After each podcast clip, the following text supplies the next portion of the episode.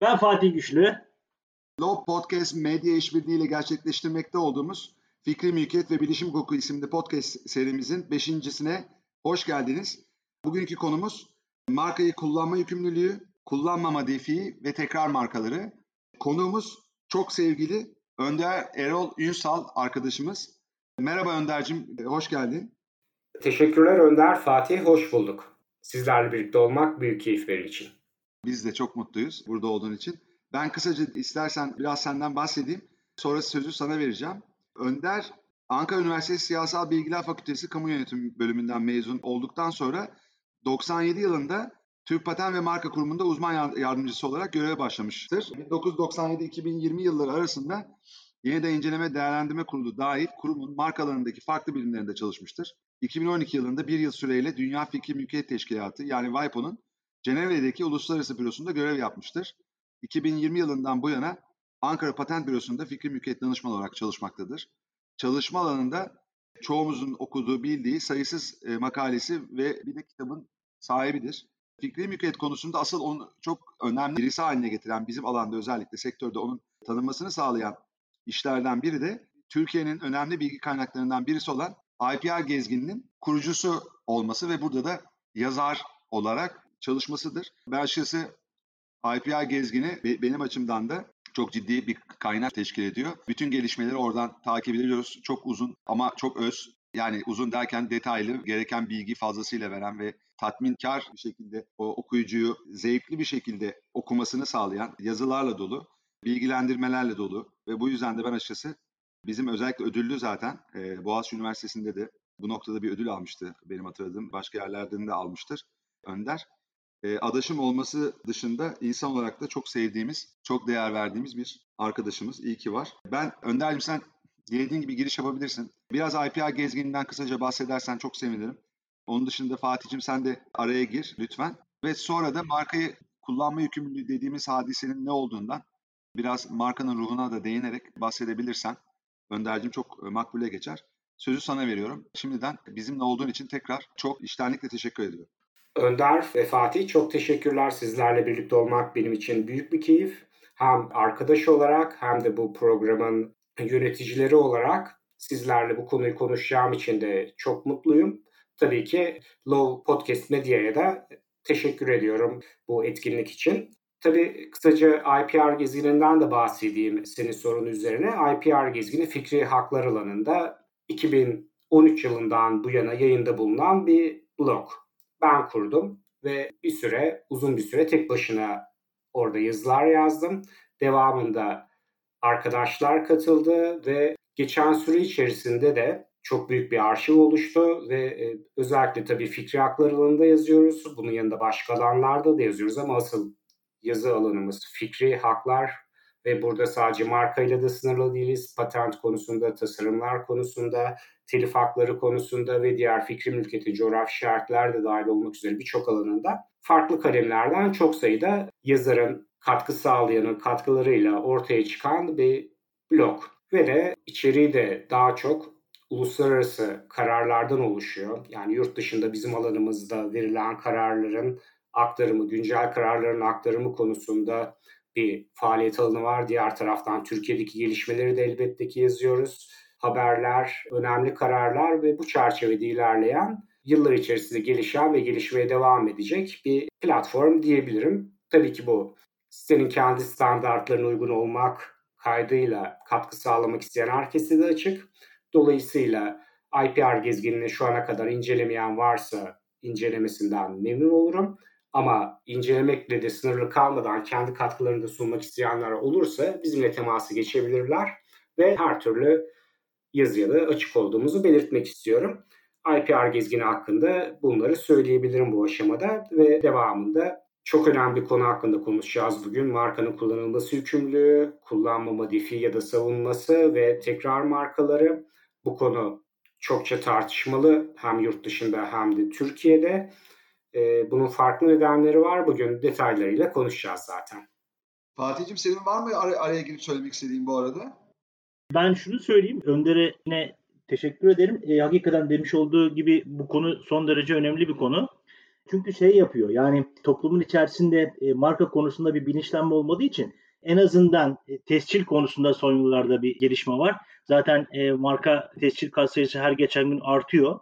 Bu güzel ama hani bir önceki podcastimizde Nevin'le yapmış olduğumuz konuşmada belirlemiş olduğumuz gibi markanın ne şekilde hangi doğru kriterlerle tescili konusunda bir bilinçlenme olmadığı gibi bir de şey var yani ben markamı tescil ettirdim tamam bundan sonra bir şekilde korunacak gibi bir şey var algı var. İşte bugün aslında bu e, kullanma veya kullanmama defi dediğimiz olaylar e, işin bu yönünü aksettiriyor diye düşünüyorum ben. E, o yüzden de son derece önemli. Yani önemini en azından üzerine basmak bazında söylemek istedim. Çünkü e, malı, markanın tescili yeterli değil. O tescil edilmiş sınıflarla ilgili bir de marka sahibinin kullanma yükümlülüğü var. Bu konuyla ilgili zaten Önder bizi bugün bilgilendirecek. Çok değerli bilgiler verecek. Ben araya girerek bu parantezi açmak istedim sadece. Çok teşekkürler Fatih. Önder'cim sana sözü verebiliriz. Bence de çok önemli. Bir sürü tabii tam olarak bilinçlenmemiş marka sahiplerinin farklı yorumları oluyor ve tartışmalı alanlar. O yüzden de bence bu konu çok önemli. Çok da isabet oldu diye düşünüyorum birlikte olmamız bu noktada. Sana söz vereyim tekrar. Teşekkür ederim. Tamam. Sizin de girişlerinizde belirttiğiniz gibi markanın Türkiye'de başvuru sayısı yani 100 binleri geçiyor. senelerdir 100 binin üzerinde en son işte 130 binler, 140 binler, 150 binler bandında gidiyor ve her geçen gün artıyor. Bunda başvuru yollarının kolaylaştırılmış olmasının etkisi var şüphesiz. Bu konuda çalışan çok sayıda danışmanlık firmasının etkin tanıtımlarının ve teşviklerinin etkisi var ve ayrıca Türkiye'de marka tescilline ilişkin maliyetler dünyadaki birçok ülkeden çok daha ucuz. Bunun da etkisi olduğu şüphesiz ve dolayısıyla birçok insan e, bunları sadece büyük firmalar olarak da düşünmemek gerekir. Yani sokağımızda, yaşadığımız sokakta bulunan küçük esnaflar, kafeler, restoranlar, terziler, herkes markasını tescil ettirmek istiyor. Ama tabii bu tescil taleplerinin bir kısmı red kararlarıyla sonuçlanıyor. Bir kısmı da, büyük bir kısmı da markanın tescil edilmesiyle sonuçlanıyor. Fakat marka tescil edildikten sonra konu sona ermiyor. Aslında marka tescili sayılarımız yüksek, başvuru sayılarımız yüksek şeklinde her ne kadar çokça promosyon yapılsa da bunun kadar önemli olan bir konu aslında markanın tescil edilmesiyle aslında her şeyin bitmediği. Çünkü markalar kullanılmak üzere tescil ediliyorlar ve markanızı kullanmadığınız zaman da buna ilişkin detaylardan az sonra bahsedeceğiz. Marka hakkınızın ortadan kalkması da söz konusu olabiliyor. Buna da e, kilit olan kavram da markanın kullanılması yükümlülüğü. Tabi burada bazı temel bilgilerden de bahsetmek gerekir. Markalar mal ve hizmetler için tescil ediyorlar. Yani sizin bir markayı tescil ettirmiş olmanız markanın var olan tüm mal veya hizmetler için kullanılacağı gibi bir anlama gelmiyor. Marka başvurunuzu yaparken uluslararası bir sınıflandırma olan marka tescili konusunda kullanılan NIS sınıflandırmasının sınıfları dahilindeki çeşitli mal ya da hizmetleri seçerek başvuruda bulunuyorsunuz ve e, marka başvurunuzun ücreti de başvurunuzdaki sınıf sayısına göre değişiyor. Ama ilgili sınıftaki bir sınıf kapsamına giren tüm mal ve hizmetler için tek bir ücret ödüyorsunuz. Bunu örneklendirmek yerinde olabilir çünkü bizi dinleyenlerin tamam bu konuda belki sadece temel düzeyde bilgi sahibi diyelim ki 25. sınıf diye bir sınıf var. Giysilere ilişkin bir sınıf. Giysiler, işte ayak giysileri, baş giysileri diye bir genel başlığı var. Ve bunun içerisinde siz bunu detaylandırmak istediğiniz zaman her türlü giysiyi yazabilirsiniz. E, işte gelinliklerden başlayarak eşofmanlara, ondan sonra abiye giysilere yani o giysiler tabiri kapsamında ya da ayak giysileri, baş giysileri tabiri kapsamlarına giren tüm malları detaylı şekilde de yazabilirsiniz. Ve markayı bu şekilde tescil ettirmek istediğiniz zaman da tek bir sınıfa ilişkin ücret ödüyorsunuz. Bu tip işte 34 tane mal, 11 tane de hizmet sınıf var. Toplamda 45 sınıf. Şimdi marka başvurusu yapılırken de bizde genellikle şöyle bir yanlış algı var.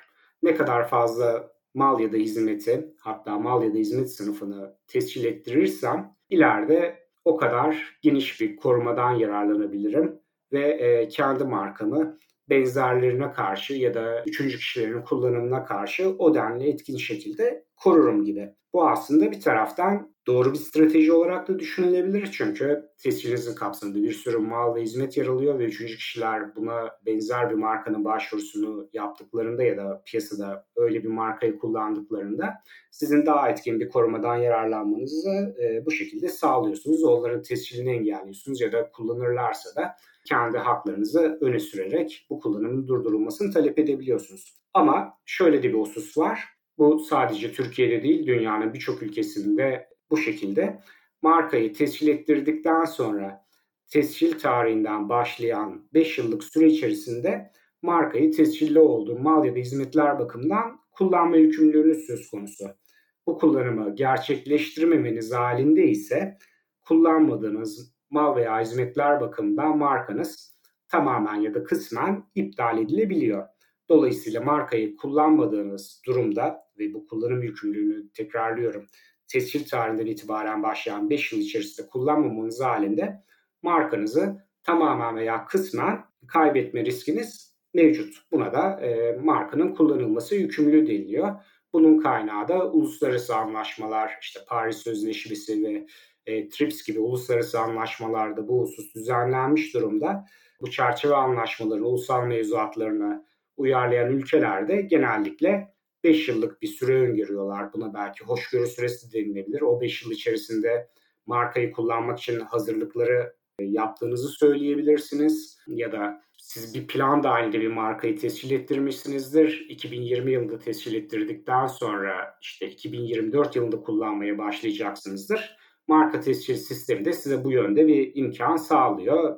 Tescil tarihinden itibaren 5 yıl içerisinde gerekli hazırlıklarını yap, planlarını, programlarını tamamla 5 yıldan sonra bu markayı kullanmıyor olursam da bu marka ilgili ulusal mevzuatlar ne tip bir yol öngördülerse o çerçevede iptal edilebilir şeklinde bir düzenleme getiriyor.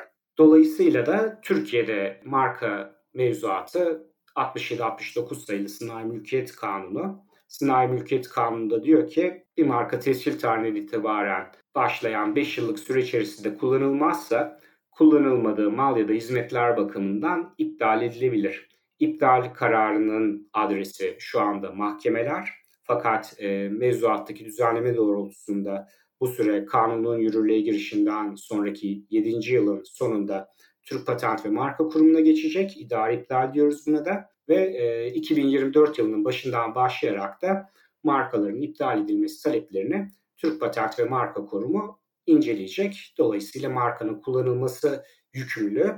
En basit haliyle böyle. Markanın kullanılmasından bahsetmek gerekir. Ee, Önder senin söyleyeceğin katkın çerçevesinde devam edebiliriz. Önder'cim şey vardı. Onu ben bir ekleyeyim. Belki Fatih de bir ara söyleyecekti. Yani kullanmama tescil tarihine itibaren 5 yıl genel kural.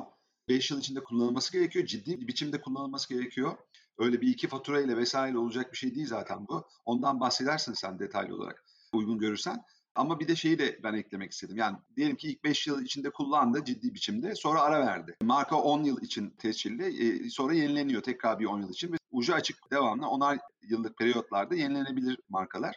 Ve bu süre içerisinde markasını diyelim ki ilk 5 yıl içinde tescil tarihine itibaren 3 yıl boyunca çok sıkı kullandı ya da 4 yıl boyunca kullandı. Sonra sonraki 5 yıl içerisinde kullanmadı. O 5 yılın sonunda yani 9. yılın başında tescil tarihine göre tabii bu bakılacak. Yine bir iptal davası ciddi biçimde kullanılmadığı iddiasıyla açılabilir. Dolayısıyla bu Demokles'in kılıcı gibi sürekli üzerinde sallanıyor marka sahibinin. Yani bu ilk 5 yıl kullandım ben. Sonraki sürelerde bu işlemiyor gibi algılanmasın. Her durduğu noktada kullanıma ara verildiği, askıya alındığı noktada yeniden başlıyor. Ve o tarihten dava tarihine kadar geçen zaman zarfında eğer marka sahibi markasını daha önce kullanmış olsa bile sonraki 5 yıllık süre içerisinde kullanmaz ise ciddi bir biçimde bu marka iptal edilebilir hale geliyor. Ben bunu eklemek istedim. Fatih varsa sen de istersen ekle. Önder teşekkür ederim. Önderler karışır tabii. Ki Önder'e de ben teşekkür ediyorum. Çok güzel açıkladı Önder arkadaşımız bu kullanma konusunu. Ee, ben şunu söyleyeceğim. Yani e, markada marka sahiplerinin bilinçlenmesi demin de bahsetmiş olduğum gibi çok önemli. E, bu bir strateji aslında. Yani markanın e, nasıl doğru bir şekilde yaratılacağı bir strateji. Marka tescilden sonra ne şekilde davranılacağı ve marka tescilden önce de hangi sınıflarda markanın kullanımına ilişkin bir strateji varsa ona göre sınıf belirlenmesi de bana göre önemli. Çünkü burada bir kullanmama riskiyle marka sahibi karşılaşabilir. E, hatırlıyorum ben geçmiş yıllarda hani belki de bayağı bir süre oldu. Türk Patent'ten marka vekillerine bir tebliğ gelmişti ve orada şey diyordu. Yani müvekkillerinizi kullanacakları markaların sınıfları üzerinden kullanabilecekleri sınıflar üzerinden yönlendirin ki kullanmayacakları sınıfların üzerinden gereksiz marka tescilleri birikmesin şeklinde bir tebliğ yapılmıştı. Ben şeyi merak ediyorum yani Önder'in bu yöndeki görüşünü. Markanın kullanılmasına yönelik marka sahibi stratejisini belirlerken e, hakikaten senin dediğin gibi hani 5 yıllık bir süre var. O yüzden ben bu süre zarfında her türlü sınıfta ben korumak istiyorum. Gerisi beni ilgilendirmiyor mu demeli.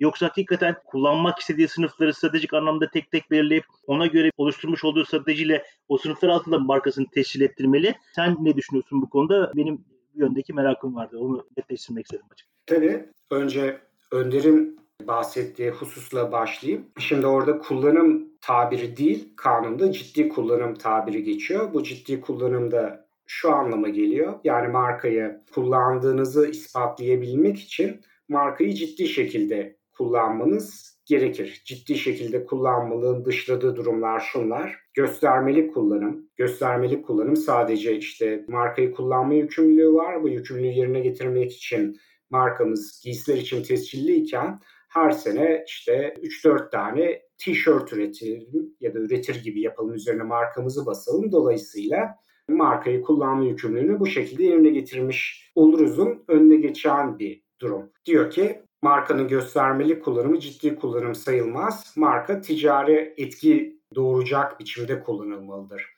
Şimdi ticari etki doğuracak biçimde kullanım şu anlama geliyor. Yani herkesin böyle çok büyük ölçekli yüz binlerce parça e, giysi üretmesi gibi bir anlamda değil. Diyelim ki ufak bir esnafsınız bir küçük kasabada. Ondan sonra küçük bir üretim tesisiniz var ve sadece varsayalım ki hitap ettiğiniz kitlede o ilçe ve e, yakın bölgelerinin de yaşayan halk. Onların ihtiyaçları da diyelim ki yıllık işte bin parça, iki bin parça giysinin üretimi. Şimdi kalkıp böyle bir firmadan beklenilen husus e, bir dünya devi, tekstil devinin yaptığı derecede bir şey olamaz. Üretim miktarı olamaz. Dolayısıyla markanın sahibi kendi koşulları çerçevesinde kendi hitap ettiği kitle bakımından markayı ticari etki yaratacak biçimde kullanacağını gösteriyorsa bu markanın ciddi kullanımı sayılabilir. Ya da diyelim ki İstanbul ya da Türkiye'nin bir diğer büyük şehrinde kurulu bir restoranın ya da kafenin hitap ettiği kitle ya da markanın ciddi kullanımını ispatlayabileceği ticari hacimle küçük bir ilçedeki bir pastanenin hitap ettiği kitleye yönelik kullanımı birbirine eşit şekilde değerlendirilemez. Dolayısıyla bu vaka bazında değerlendirilmesi gereken bir husus ama kullanım göstermelik bir kullanım olmayacak. Buna ilaveten kullanımın Türkiye'de gerçekleşmesi gerekiyor. Siz bir markayı, yabancı bir markayı Türkiye'de tescil ettirmişsiniz. Ondan sonra dönüp dolaşıp 5 yıllık sürenin sonunda bir şekilde ciddi kullanımını ispatlamanız gerekiyor. Ama markanın kullanımına ilişkin delilleri, Brezilya'daki kullanımı ya da işte diğer Latin Amerika ülkelerindeki kullanımı göstererek ispatlamaya çalışırsanız hayır, markanın Türkiye'de kullanılmış olması gerekiyor. Bu sadece Türkiye'de değil, e, dünya birçok ülkesinde böyle mevzuatlarda bu şekilde düzenlenmiş uygulamalarda en azından markanın tescilli olduğu ulusal sınırlar içerisinde kullanılması gerekiyor. Ve de ticari etki yaratacak şekilde kullanılması gerekiyor. Ve de gene Önder'in altını çizdiği gibi bu kullanımın kesintisiz olması gerekiyor. Eğer şöyle yapar yapılırsa işte markayı tescil edildikten sonra 3 sene süreyle kullandım, 5 sene ara verdim ama tekrar başlama niyetindeydim. Bu kullanımı da ciddi kullanım saymanız gerekir denilirse hayır mevzuat şöyle diyor. Kullanımına 5 yıl kesintisiz ara verilen markanın iptaline karar verir. Dolayısıyla aradaki kesintilerin şeyine bakılıyor. İşte 3 yıl kullanmış, 7 yıl ara vermiş, tekrar kullanma niyeti var. Dolayısıyla bu 3 yıllık kullanım esas alarak bu markanın ciddi şekilde kullanıldığını varsaymamız gerekir denilirse hayır maalesef bu yeterli bir en azından bu niyet yeterli kabul edilmiyor. Fiilen durum şuysa kullanıma 5 yıl kesinsiz biçimde ara verildiyse marka iptal tehdidi altında olmaya devam ediyor ve de kullanımın markanın tescilli olduğu mal ya da hizmetler bakımından gerçekleşmesi gerekiyor. Diyelim ki markayı giysiler ve parfümeri ürünleri için tescil ettirdiniz ama kullanım sadece giysiler bakımından gerçekleşmiş. E, bu durumda biz giysiler bakımından kullandık. Dolayısıyla parfümeri ürünleri bakımından da kullandığımız kabul edilmeli ya da biz markayı hiç kullanmıyor değiliz. Dolayısıyla parfümeri ürünleri bakımından marka iptal edilmemeli derseniz bu da kabul edilmiyor. Çünkü parfümeri ürünleri bakımından ispatlanan bir kullanım söz konusu değil.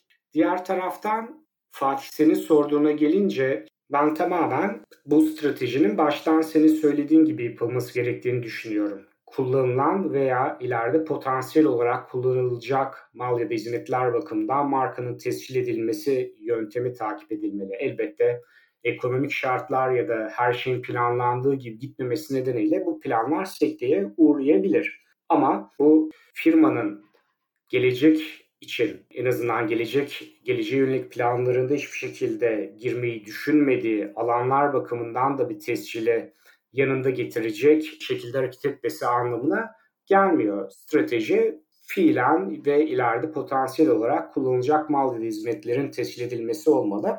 Tabi bu biraz yanlış anlaşılabiliyor.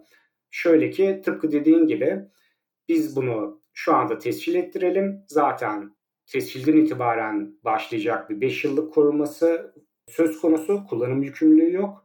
E, başvurudan tescile kadar geçen sürenin de bir yıl olduğunu varsayalım. Dolayısıyla başvuru tarihinden itibaren 6 yıl süreyle biz bu markayı zaten kullanmayacağız ve 6 yıl boyunca da başkaları bu markayı tescil ettiremesinler aynısını ya da benzeri varsa itiraz yoluyla biz bunu zaten koruruz.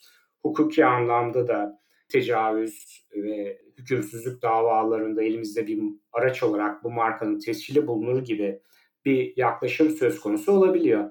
Ama diğer taraftan bunun şu tip bir etkisi oluyor.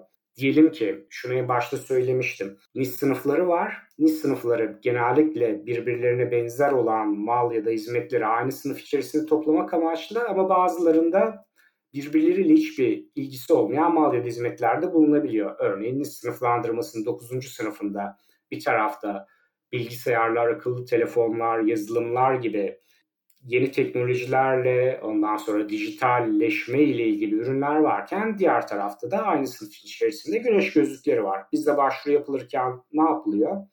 9. sınıf için ücret tek.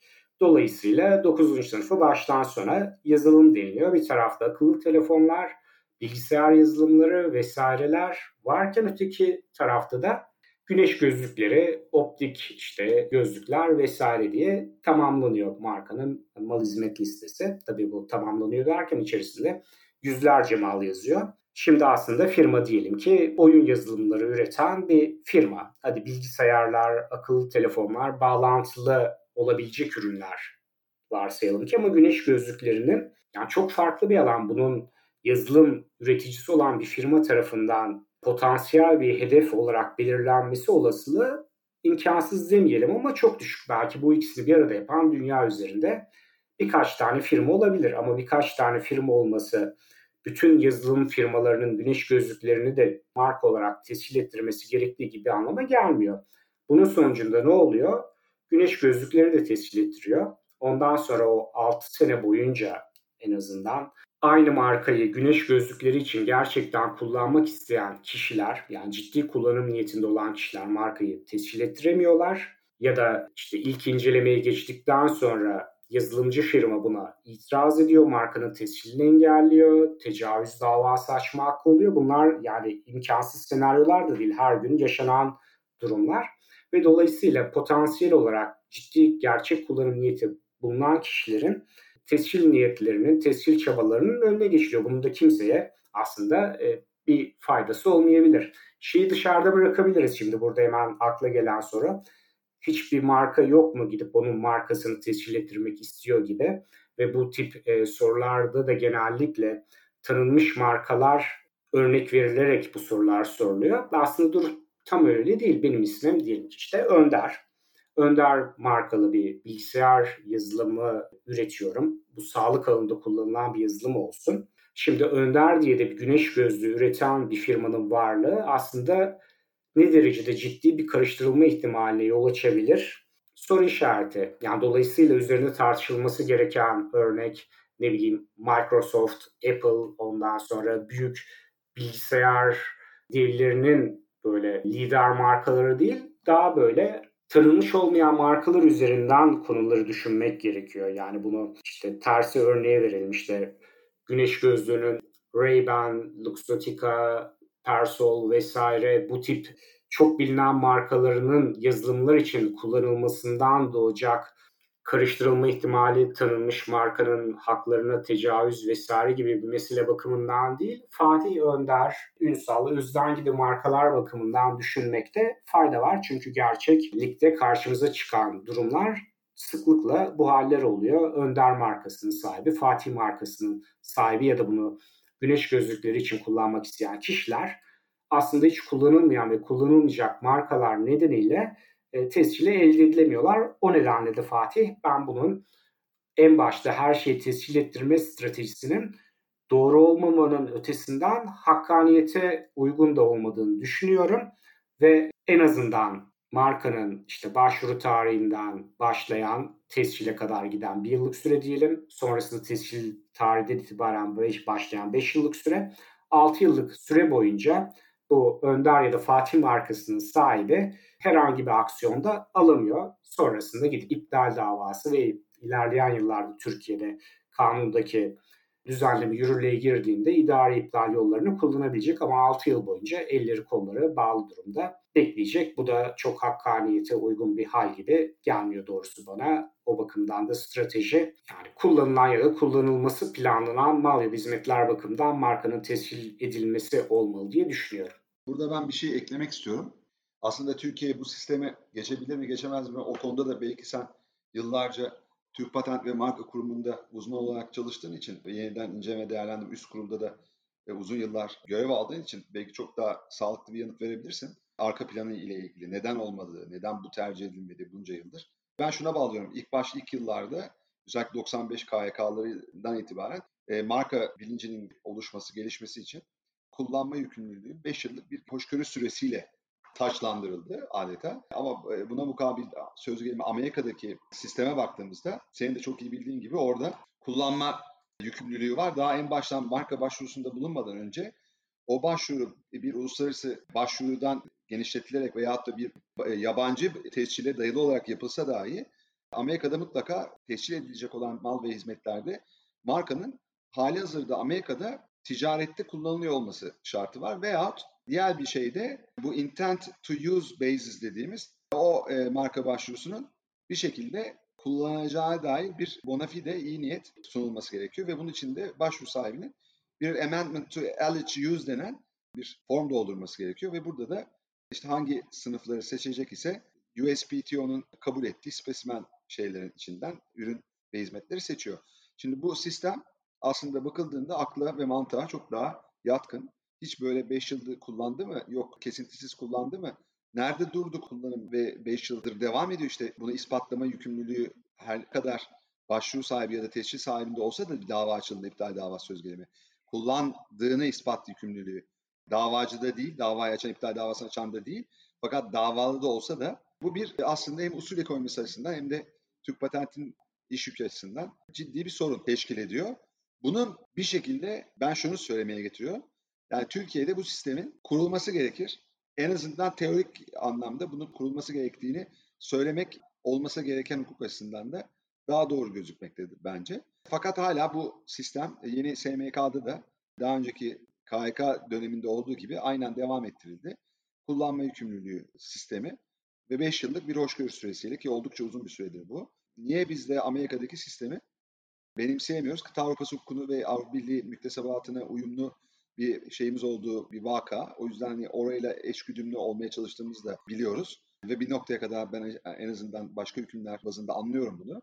Fakat kullanma meselesinde neden biz Amerika'daki sistemi oturtamıyoruz? Bu bir teknik altyapı ile ilgili bir sorun mudur? Yoksa bu bilinçli bir tercih midir? Başta evet öyledir muhakkak ama artık aradan yıllar geçti.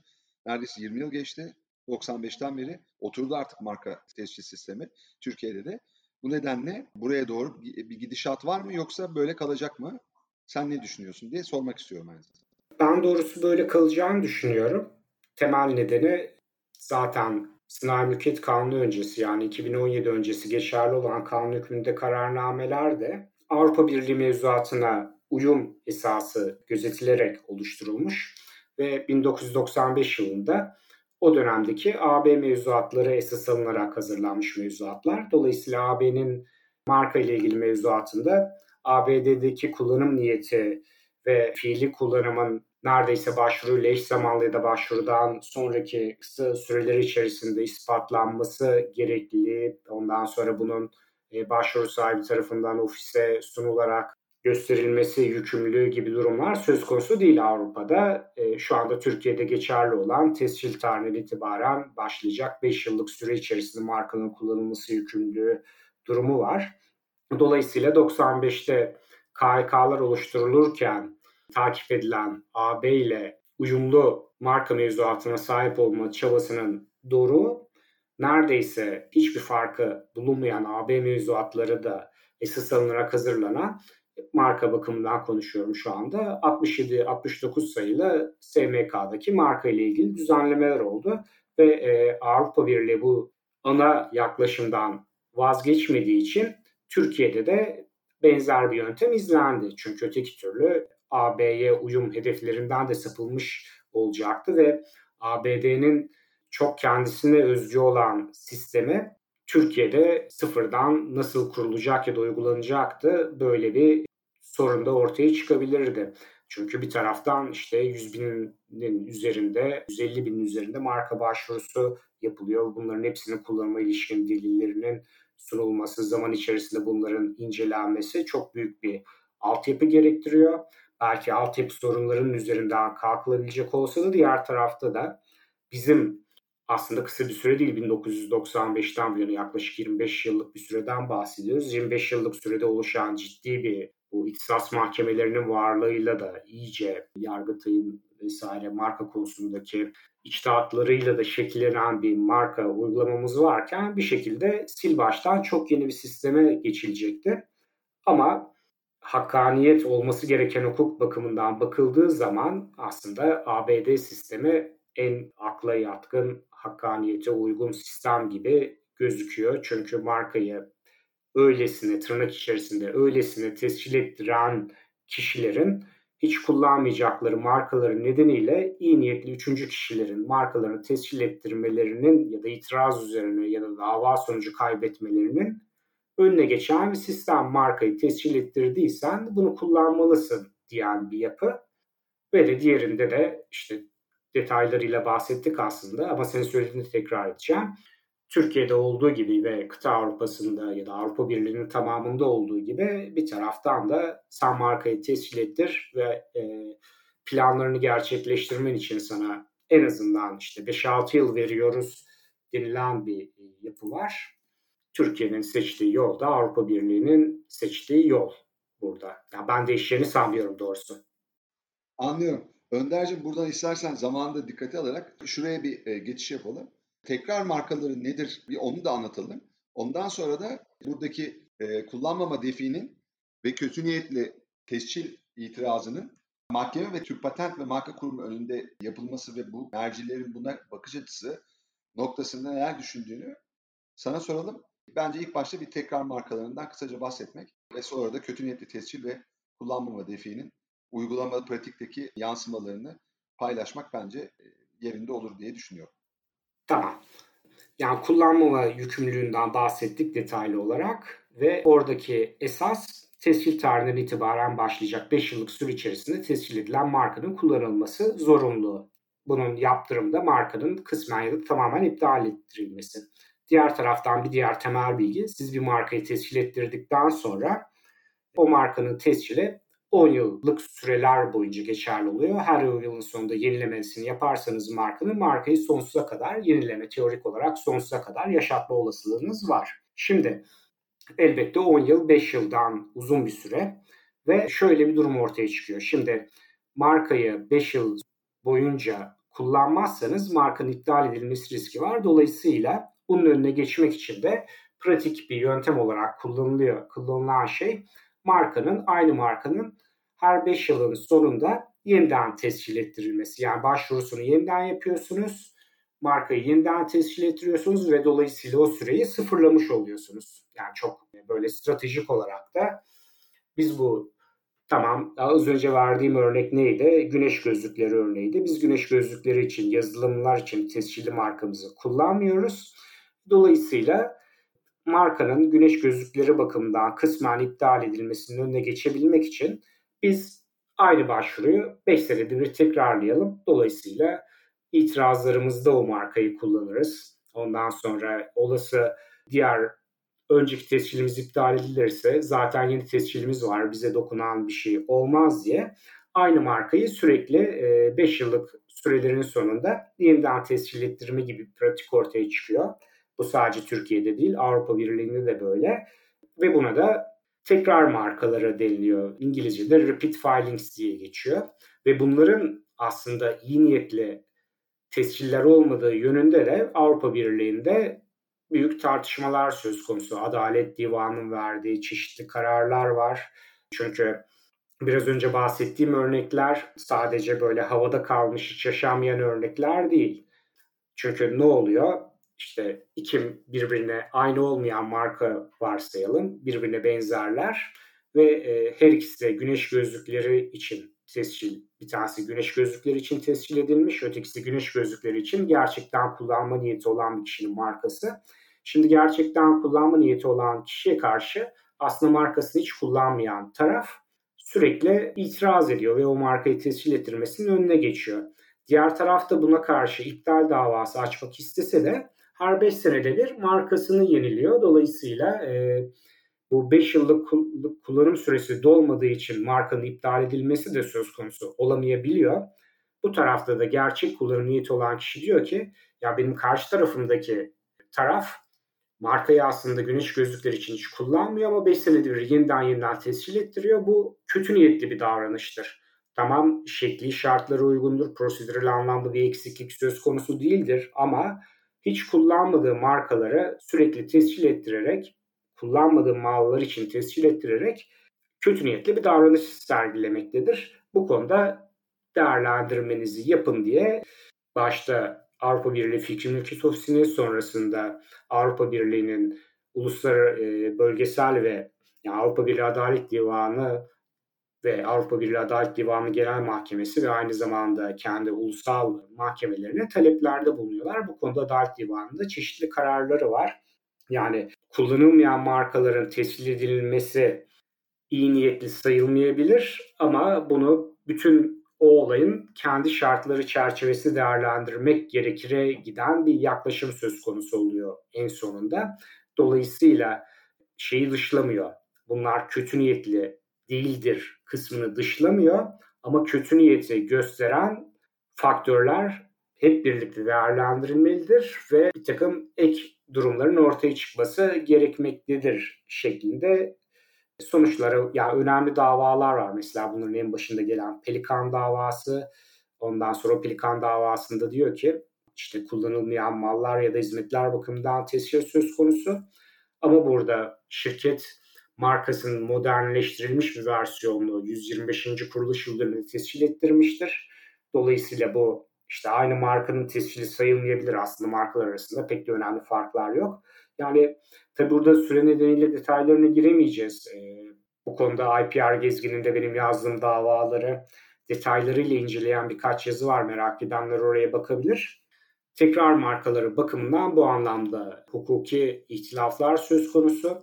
Türkiye'de de itiraz gerekçesi olarak öne sürüldüğü haller gördüm. Kurumda çalışırken karşıma çıktı. Ee, en azından örneklerini e, okudum. Ama bu konuda bunların doğrudan kötü niyetli sayılacağı konusunda bir yargı kararına şu ana kadar denk gelmedim. Belki verilmiştir ya da verilmek üzeredir ama yerleşik bir içtihat şu an için söz konusu değil benim bildiğim kadarıyla Türkiye'de. Önderciğim bu Pathfinder, Pelikan kararları var. Bir de Skylit kararı var. Bu daha, daha tam tersi bir karar. Aslında Pathfinder'la kıyasladığında. Başka kararlar da var. Yani e, sen yine de bence konunun yani Avrupa Birliği'nin buna bakışıyla sonra Skylight'te neden bunu değiştirdi ve sonra temizde galiba o reddedildi o karar ama bozuldu o karar ama yani Türkiye'de de henüz daha bu noktada hakikaten yerleşik bir iştahat yok. O noktada kullanmama defiine de bağlayarak biraz sanki oradan açarsan daha anlaşılır hale gelir gibi geliyor bana. Nedir orada dikkat edilen kriterler? Yani Türk Patent ve marka kurumu neye dikkat ediyor? Belli ek muzam kriterler de getirdi bildiğim kadarıyla. Öyle kötü niyete hemen e, pat diye o karara var mı veya kötü niyet demeyeyim de yani işte tekrar marka başvurusuyla ilgili yaptığı şeyde müktesep hak konusu da devreye giriyor tabii. Bu bunları böyle biraz aslında karmaşık konular. İşte öyle çok böyle 20 dakika falan anlatılacak konular değil dediğin gibi ama bence sen bunu kendin en basit şekilde bence bu sahip olduğun bilgi birikimi sayesinde dinleyicilerimize aktarabilirsin diye düşünüyorum.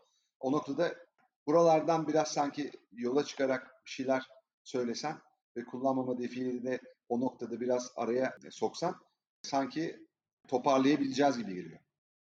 Tamam Önder. Ee, en başta tabii şeyden bahsedeyim. Kullanmama definden. Bu da SMK'nın 19. maddesinin ikinci fıkrasında düzenlenmiş bir durum. Biliyorsunuz markalarda dinleyicilerin şu anda en açık şekilde anlayabileceği biçimde özetlemeye çalışacağım. Markalara itiraz ederken eskiden yani dayandığınız markaların kullanımını ispatlama gibi bir yükümlülüğünüz yoktu. Ondan sonra SMK ile birlikte bu düzenleme geldi kullanmama defi ve denildi ki eğer itiraz gerekçesi marka 5 yıldan uzun süreli tescilliyse ve itirazdan sonra başvurunun sahibi bunun kullanımının ispatlanmasını talep ederse itiraz sahibi bir bunun kullanımını ispatlar dolayısıyla itiraz incelenir. İki eğer kullanımını ispatlayamazsa itiraz incelenmeden reddedilir.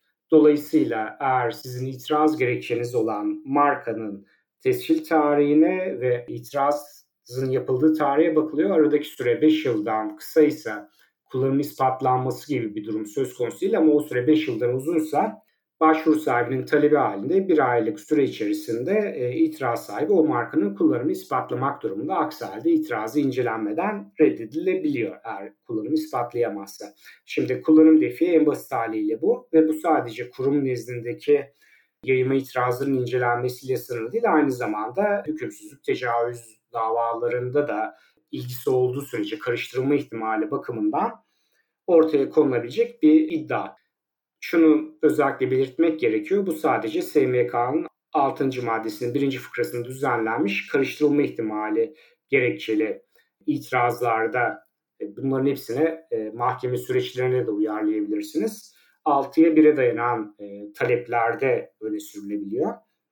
Şimdi buradaki bağlantılı husus az önce konuştuklarımız bağlamında şu şekilde ortaya çıkıyor siz sadece tescil ettirdiğiniz bir markayı başvurusunu her 5 yılda bir yeniden yaparak bir tekrar markasına sahip olup onu başkalarına karşı kullanmaya kullanabiliyorsunuz. Ama aynı zamanda bunu itiraz gerekçesi olarak da öne sürüp ondan sonra diye, diye e, şöyle diyebiliyorsunuz. Yani büyük firmalar bunu sıklıkla yapıyorlar başkalarının benzer markaları tescil ettirmesini istemiyorlar ve dolayısıyla kullanmadıkları mal ya da hizmetler bakımından aynı markayı sürekli yeniden tescil ettiriyorlar. Benzer markaların başvurusu yapıldığında da o markayı tekrar markası olarak nitelendirilebilecek markayı öne sürerek sürekli itirazlarını tekrarlıyorlar.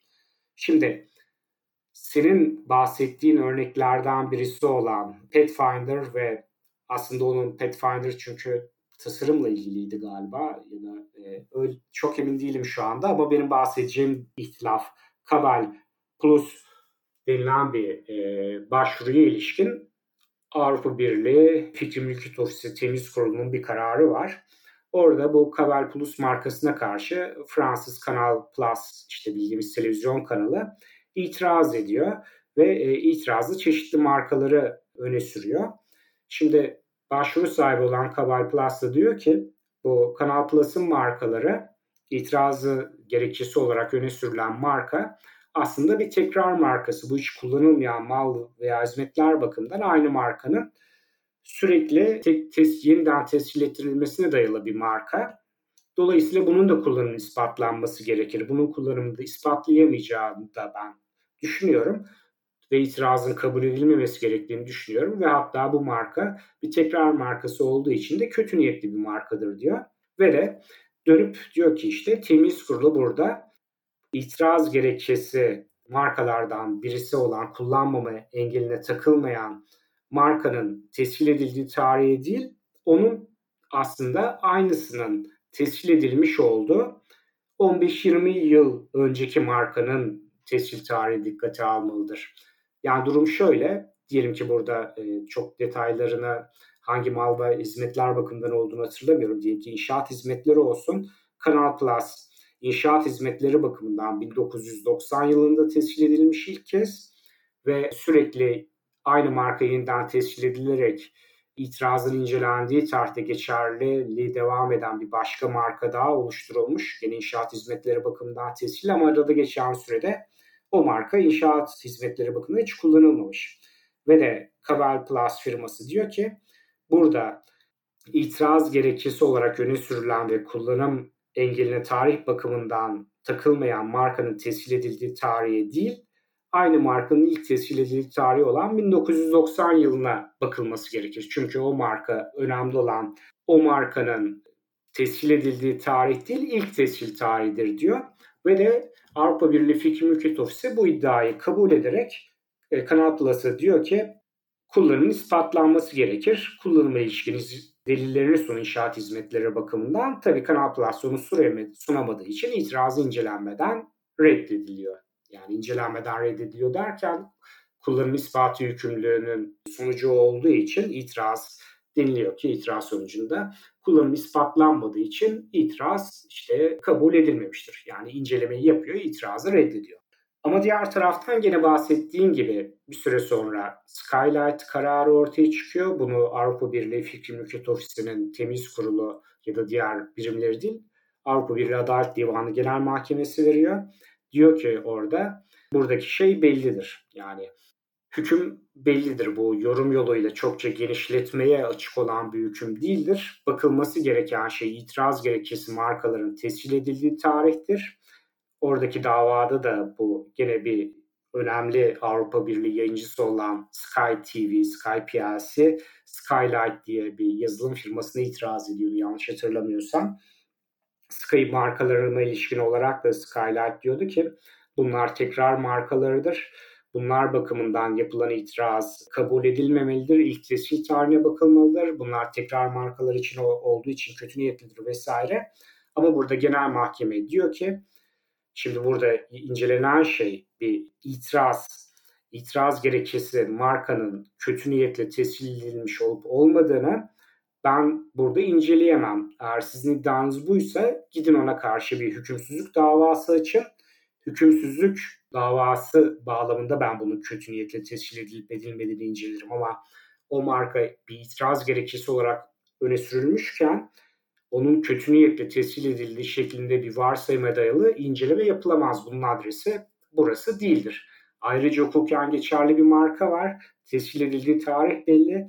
Kullanmama definin ya da savunmasının şekli şartları belli. Ben burada onun tescil edildiği tarihe bakılması gerektiği görüşündeyim diyerek o davayı iddiaları kabul etmiyor. Hatta aslında orada e, Avrupa Birliği Mülkiyet Ofisi'nin verdiği karar da mahkemenin verdiği kararla aynı yönde yani mahkeme ofisin kararı oluyor. Ve de bu şu anlama geliyor biraz. İşte Kabel Plus'ta verdiği kararın aynısını bu diğer itirazın incelenmesi sırasında vermekten imtina ediyor AB Fikri Mülkiyet Ofisi'nin temyiz kurulu.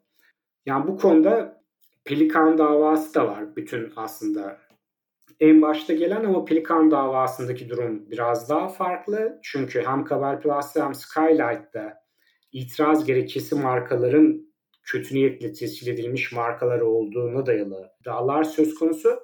Pelikan'da tartışılan ise tescil edilen markanın kendisinin bir tekrar markası olması meselesi. Yani bunlar dönüp dolaşıp sonuçta aynı noktaya varabilirler ama dayanılan argümanlar ve e, mahkemenin getirdiği biraz yorum da farklı oluyor.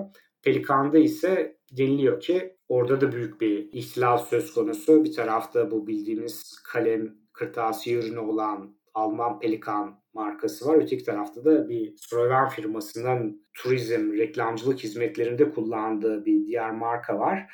Sloven markası şey yapıyor, Slovak da olabilir, karıştırıyorum onları hep.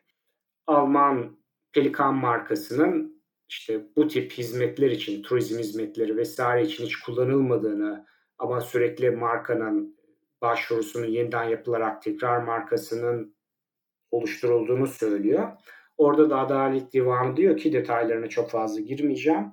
Bir markanın işte kullanılmadığı mallar, hizmetler bakımından tescil edilmesi, sürekli tescil edilmesi kötü niyet kapsamında değerlendirilebilir. Ama bu da diğer faktörlere de bakılmalıdır. Yani bu tek başına değerlendirilebilecek bir husus değildir.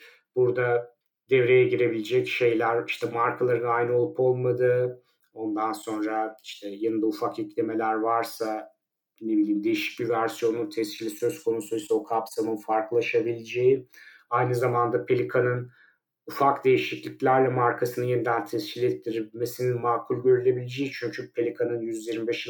kuruluş yıl döneminde logosunda bazı ufak değişiklikler yaptı. Yeni tescil edilen markanın ufak değişiklikleri içerdi vesaire gibi nedenlerle verdiği kararda aslında o yenileme markası, tekrar markası olarak anılan markanın iddia sahibince tekrar markası olduğu söylenen markanın aslında önceden tescilli markanın modernleştirilmiş bir versiyonu olduğu yönünde bir karar veriyor. Ama önemli olan şu, şeyi tamamen dışlamıyor. Bir markanın yeniden tescil edilmesi kötü niyetli sayılmaz demiyor. Belirli şartlar dahilinde kötü niyetli olabilir.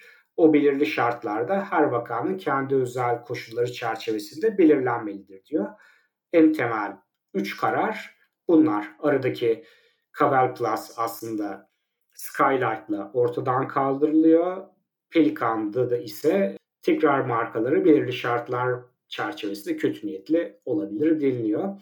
Ve bu bağlamda çok özet olarak hem kullanmama defini hem de buna dayalı iddialar çerçevesinde Avrupa Birliği Adalet Divanı'nın bu tekrar markalarının kötü niyetli sayılıp sayılmayacağına ilişkin değerlendirmelerini özetlemeye çalıştım. Umarım anlaşılır olmuştur dinleyiciler bakımından. Dercim, evet e, bence gayet iyi oldu. Şey de eksik kalmasın diye onu da sormak istiyorum. Türk Patent'in tavrı nedir? Bir mahkemelerle ilgili bizim bu AIPPI Türkiye Bizim Fikri Mülkiyet Hakları Koruma Derneği'de yaptığımız mevzuat çalışma grubunun alt komitesinde sen de çalıştın. Orada soru cevap yapmıştık. Orada da ele alındı bazı konular bu minvalde ve mahkemelerin e, tutumundan da bahsedildi. İşte hakkın kötüye kullanılması, kötü niyet, farklı kavramlar doğru. Bunlara göre bir takım sonuçlara vardık ve işte kimisi bu mahkemelerde görülmesi gereken bir şeydir. Doğrudan bir defi ileri sürerek kötü niyet tekrar marka başvurusudur demek de olmaz. Bir karşı dava açılması gerekir dendi. Farklı düşünenler de vardı. Hakkın kötüye kullanılmasıdır bu diyerekten hiç e, ayrı bir dava açmaya gerek yok diyenler de vardı üyelerimiz arasında. Türk Patent'in de e, bu konularda herhangi bir karar vermediği, yani bu tekrar marka başvuruyla ilgili kötü niyete dayalı olarak çok net tavır sergilemediği sanki ortaya çıkmıştı. Ya bunlarla ilgili de e, böyle bir özet görüşünü bizimle paylaşırsan sanki ta, tam olmuş olacak. Benim açımdan en azından Fatih'in bir e, ekstra sorusu e, var ise onu da dinleriz. Benim açımdan daha fazla bir tartışılacak bir noktası kalmayacak gibi geliyor bana. Tabii Fatih'in ekleyeceği varsa zaten o da devreye girer. E, Yok Önder gayet güzel özetledi. Bence bu minvalde meseleyi tamamlamış oluruz. Ha, bir tek bir şey söyleyebilirim ben. Markanın tescil süreci içerisinde kullanmama defi sadece yayına itiraz olduğunda e, beyan bir aylık beyan süresinde veriliyor. E, onun haricinde bu beyan süresi içerisinde kullanmama defi ileri sürülmezse onun haricindeki süreçlerde ileri sürülemiyor. Bunu da dinleyicilerimize ilave bilgi olarak belirtmek istedim. Çünkü bundan sonra ileri sürülememesi yayına itiraza uğrayan marka sahibi açısından önemli bir handikap oluşturuyor. Fatih eklemen için çok teşekkürler. Çok yerinde oldu. Tabii ben hızlıca anlatmaya çalışırken onu atladım. İtirazın bildirim tarihinden itibaren başlayan bir aylık süre içerisinde başvuru sahibi bunu öne sürmezse kullanım defini ondan sonraki aşamaların hiçbirisinde kurum nezdindeki işlemler bakımından söylüyorum. YDK aşamasında vesaire bunu öne süremiyor. Dolayısıyla onu mutlak surette o aşamada yapması gerekiyor. Diğer taraftan Önder'in söylediklerine gelecek olursam evet AIPPI'da dernekte Önder'in koordinasyonunda yapılan çalışmalarda ben de katkımı sundum ve çok değerli çalışmalardı. Önder'e de buradan bir kez daha teşekkür ediyorum çünkü çalışmaların ilerleyişini çok güzel idare etti ve sağlıklı ve doyurucu bilgiler ortaya çıktı benim açımdan ve çok muhtemelen çalışmalara katılan diğer arkadaşlar bakımından. Tabii ben kurumda 1997'den başlayarak 2020 yılına dek çalıştım. 2020 Mayıs ayına dek ve belirli dönemlerde özellikle son işte bu biraz önce bahsettiğim Pelikan ve Skylight gibi kararların zaten ait olduğu dönemler 2015 sonrası 2015-2020 aralığı belki 2017-2020 aralığı daha doğru bir zamanlama da olabilir. Yani bu konular Avrupa Birliği'nde zaten yeni tartışılıyor. Türkiye'ye yansıması da kaçınılmazdı. Birkaç itirazda bu tip iddialar öne sürüldü. Kurumda o dönemde ben yeniden inceleme değerlendirme kurumunda çalışıyordum. Bizim öncelikle dikkat ettiğimiz şuydu. Taraflar arasında önceden yargıya yansımış bir itilaf var mı? Yani bu yenileme markası aslında aleyhine bir iptal ya da hükümsüzlük davası açılmış tarafın o davanın olası sonuçlarından etkilenmemek için yaptığı bir başvuru mu? Yani daha basit şekilde şöyle söyleyeyim sizin bir markanız seçildi o marka için iptal davası açılıyor. Diyorsunuz ki ben bu davayı kaybedebilirim ya da yüksek olasılıkla kaybedeceğim. O zaman aynı markayı yeniden tescil ettireyim. Gitsin o taraf buna karşı da dava açsın. Sonra bir daha başvuru yapayım. Ona karşı da dava açsın. Böylece bir davalar döngüsü oluşturarak yıldırayım dava sahibini. Yani çünkü bütün şeyler e, karman çorman hale gelecek. Ona dava aç, aynı markaya bir dava dava aç. O bir mahkemeye gitsin, diğeri başka mahkemeye gitsin. Sonra dosyalar birleştirilsin. Arada böyle dava sahibine yıldıracak bir strateji olarak kullanılıyordu. Ve de geçmiş dönemde o davaların varlığı dikkate alınmaksızın işte verilen kararlar söz konusu olabiliyordu. Ondan sonra yani bu doğru bir yöntem değil dedi kurumun yeniden inceleme ve değerlendirme kurulu ve de bir davanın olası sonuçlarından korunmak amacıyla yapılan başvuruların kötü niyet kapsamında değerlendirilebileceği yönünde bayağı bir karar verdi. Ama burada tekrar markaları kötü niyetlidir şeklinde bir tespitten çok tarafların arasında bir dava mevcutken bu davanın olası sonuçlarından kaçınmak amacıyla aynı markanın yeniden tescil amacıyla yapılan başvurunun iyi niyetli olmaması gibi bir e, gerekçeye dayanıldı. Diğer taraftan çok fazla örneği olmasa da e, tekrar markalarının kötü niyetli olduğu yönünde birkaç itiraz hatırlıyorum. Onlarda kurum en azından 2020 yılı Mayıs ayına kadar benim bildiğim kadarıyla şey vermedi.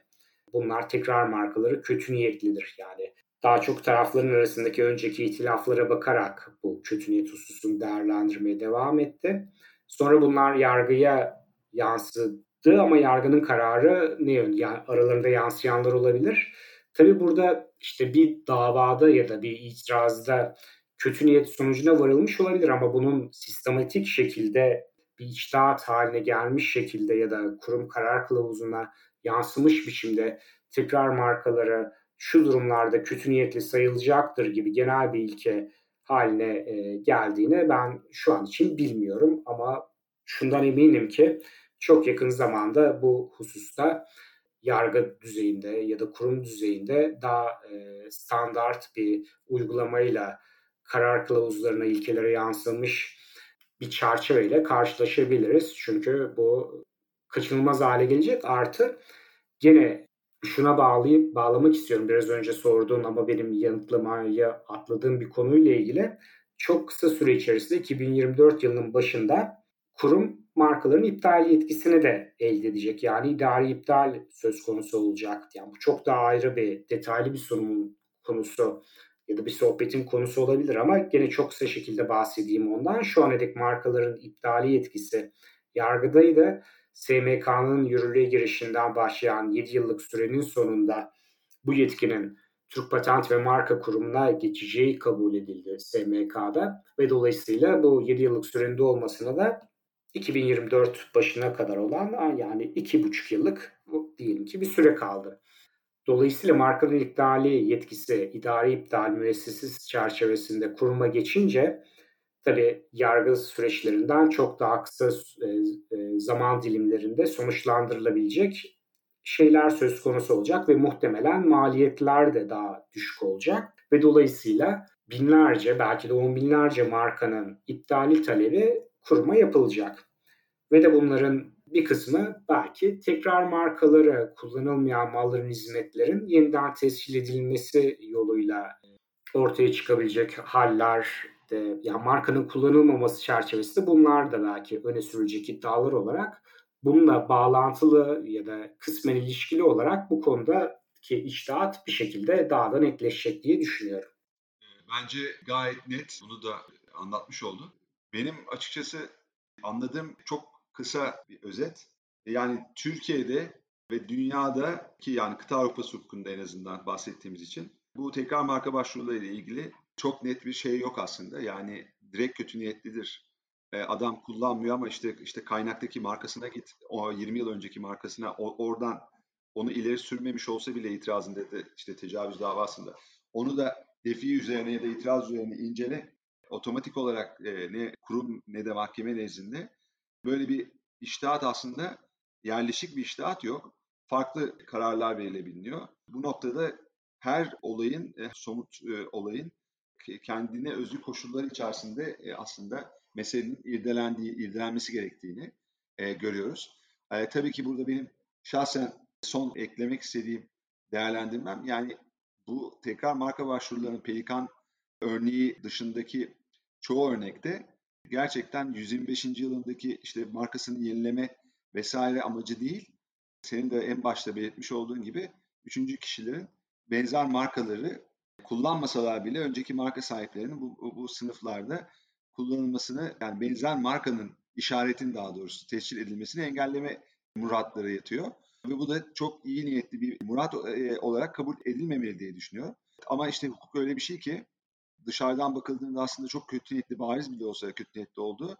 Bunu e, belli kurallar manzumesi içerisinde değerlendirmesi e, bekleniyor. Kurumdan da yeri geldiğinde mahkemelerden de. O yüzden e, by default bir karar vermek hiçbir zaman doğru değil. Sağlık, adalet hakkaniyette tesis edemeyebilir bu tip daha da ön yargılı e, kararlar. O nedenle de ben de çok uzak değilim aslında e, bu şeyden. Benim söyleyeceklerim, son söyleyeceklerim bunlar. Fatih'in de emeklemesi e, varsa onu da lütfen Fatih'cim sen e, paylaşıver. Önder'cim sağ ol teşekkür ederim. E, bir tek belki bir husus söylenebilir. 9. maddenin ikinci fıkrası bazında markanın kullanılması anlamında kabul edilecek sebepleri saymış burada. Markanın ayırt edici karakteri değiştirmeden farklı unsurlarla, unsurlarla kullanılması, markanın sadece ihracat amacıyla mal veya ambalajlarında kullanılması, markanın marka sahibinin izniyle kullanılması da kullanım olarak kabul ediliyor. Bunları tabii ispatlaması şartıyla. Hani kullanmama defi ileri sürüldüğünde kullanım ispatı istenen taraf kullanımı bir şekilde ispatlayamıyorsa kullanım sayılan sebepleri yani niçin kullanmadığını bir yönüyle doğru bir şekilde izah ediyor olması lazım. Veya bu yönüyle e, aslında kullandığını delilleriyle yine ciddi bir şekilde ispatlaması lazım. Evet. Haklı, haklı neden de var tabii. Haklı nedenle de kullanmadığını ispatlayabilir. Bunun için de bir Türk Patent'in çıkardığı bir kullanım ispat kılavuzu var. Onu da e, çok detaya girmeye bahsetmiş ol, olmak için söyledim. Bence bayağı bir meseleyi kucaklayan bir sohbet oldu diye düşünüyorum. Önder'cim çok teşekkürler. Yani gerçekten nefessiz anlattın her şeyi ve çok da kıymetli bilgiler verdin. E, bir sürü açıdan aslında olaya baktık. E, çok çok teşekkür ediyorum. Çok kıymetlisin. Sağ ol. E, buraya gelip vakit ayırdığın için de çok naziksin. İnşallah başka yayınlarda e, biz de senin konu, konuğun olarak da başka bizim bir programımızı yine seni ağırlamak isteriz. Her zaman birlikte olmaya devam etmeyi diliyoruz. E, çok teşekkür ediyoruz. Önder'cim çok teşekkür ediyoruz. İyi ki varsın. Varlığınla şereflendirdin bizi. Sağ ol. Fatih Önder çok teşekkür ederim. Sizlerle birlikte olmak hem burada hem de olabilecek her tür ortamda arkadaş ortamı da dahil en başta e, benim için büyük keyif. Elbette ki sonraki programlarda sizin düzenlediğiniz ya da IPR gezgini ya da başka bir platformda benim de organizasyon ekibinde bulunduğum bir yapı çerçevesinde mesleki sohbetleri de devam ettirmek ki zaten sürekli bazı platformlarda bir araya geliyoruz. Benim için çok keyifli. Çok teşekkür ederim davet ettiğiniz için. Son olarak şunu ekleyeceğim. Malum pandemi dönemindeyiz ve biraz önce Önder'in altını çizdiği haklı bir neden olarak haklı bir nedenle kullanmama mevzu da gelecek yıllarda bence pandemi şartlarından kaynaklanan zorunluluklar çerçevesinde sıklıkla öne sürülecek. Belki siz davalarınızı öne süreceksiniz. Şu anda kapalı olan birçok işletme var. Büyük zorluklar yaşayan, pandemi şartları çerçevesinde kafeler, restoranlar, yani bir, bir, bir buçuk senedir hiç yerler var. Ve de tahmin ediyorum ki gelecek yılların davalarında en çok öne sürülen argümanlardan birisi markanın kullanımı konusunda pandemi kısıtlamaları çerçevesinde markanın kullanılmaması olacak. Bunu da bu sohbetin bir parçası olarak ortaya koyduktan sonra hem sizlerin ve ailelerinizin, sevdiklerinizin hem de tüm dinleyenlerin bu günleri sağlıklı bir şekilde geçirmesini diliyorum. Umarım gelecek aylarda belirli şartlar çerçevesinde en azından işte birinci aşımızı olarak bu şeyi kısmen de olsa atlatmış olacağız. Tekrar teşekkür ediyorum. Sevgilerimi sunuyorum. Dinleyicilere de e, saygılar dinledikleri için onlara da çok teşekkür ediyorum. Görüşmek üzere tekrar. Çok sağ olun. Hoşçakalın. Görüşmek üzere. Hoşçakalın. Görüşmek üzere. Sevgiler, teşekkürler. Hoşçakalın.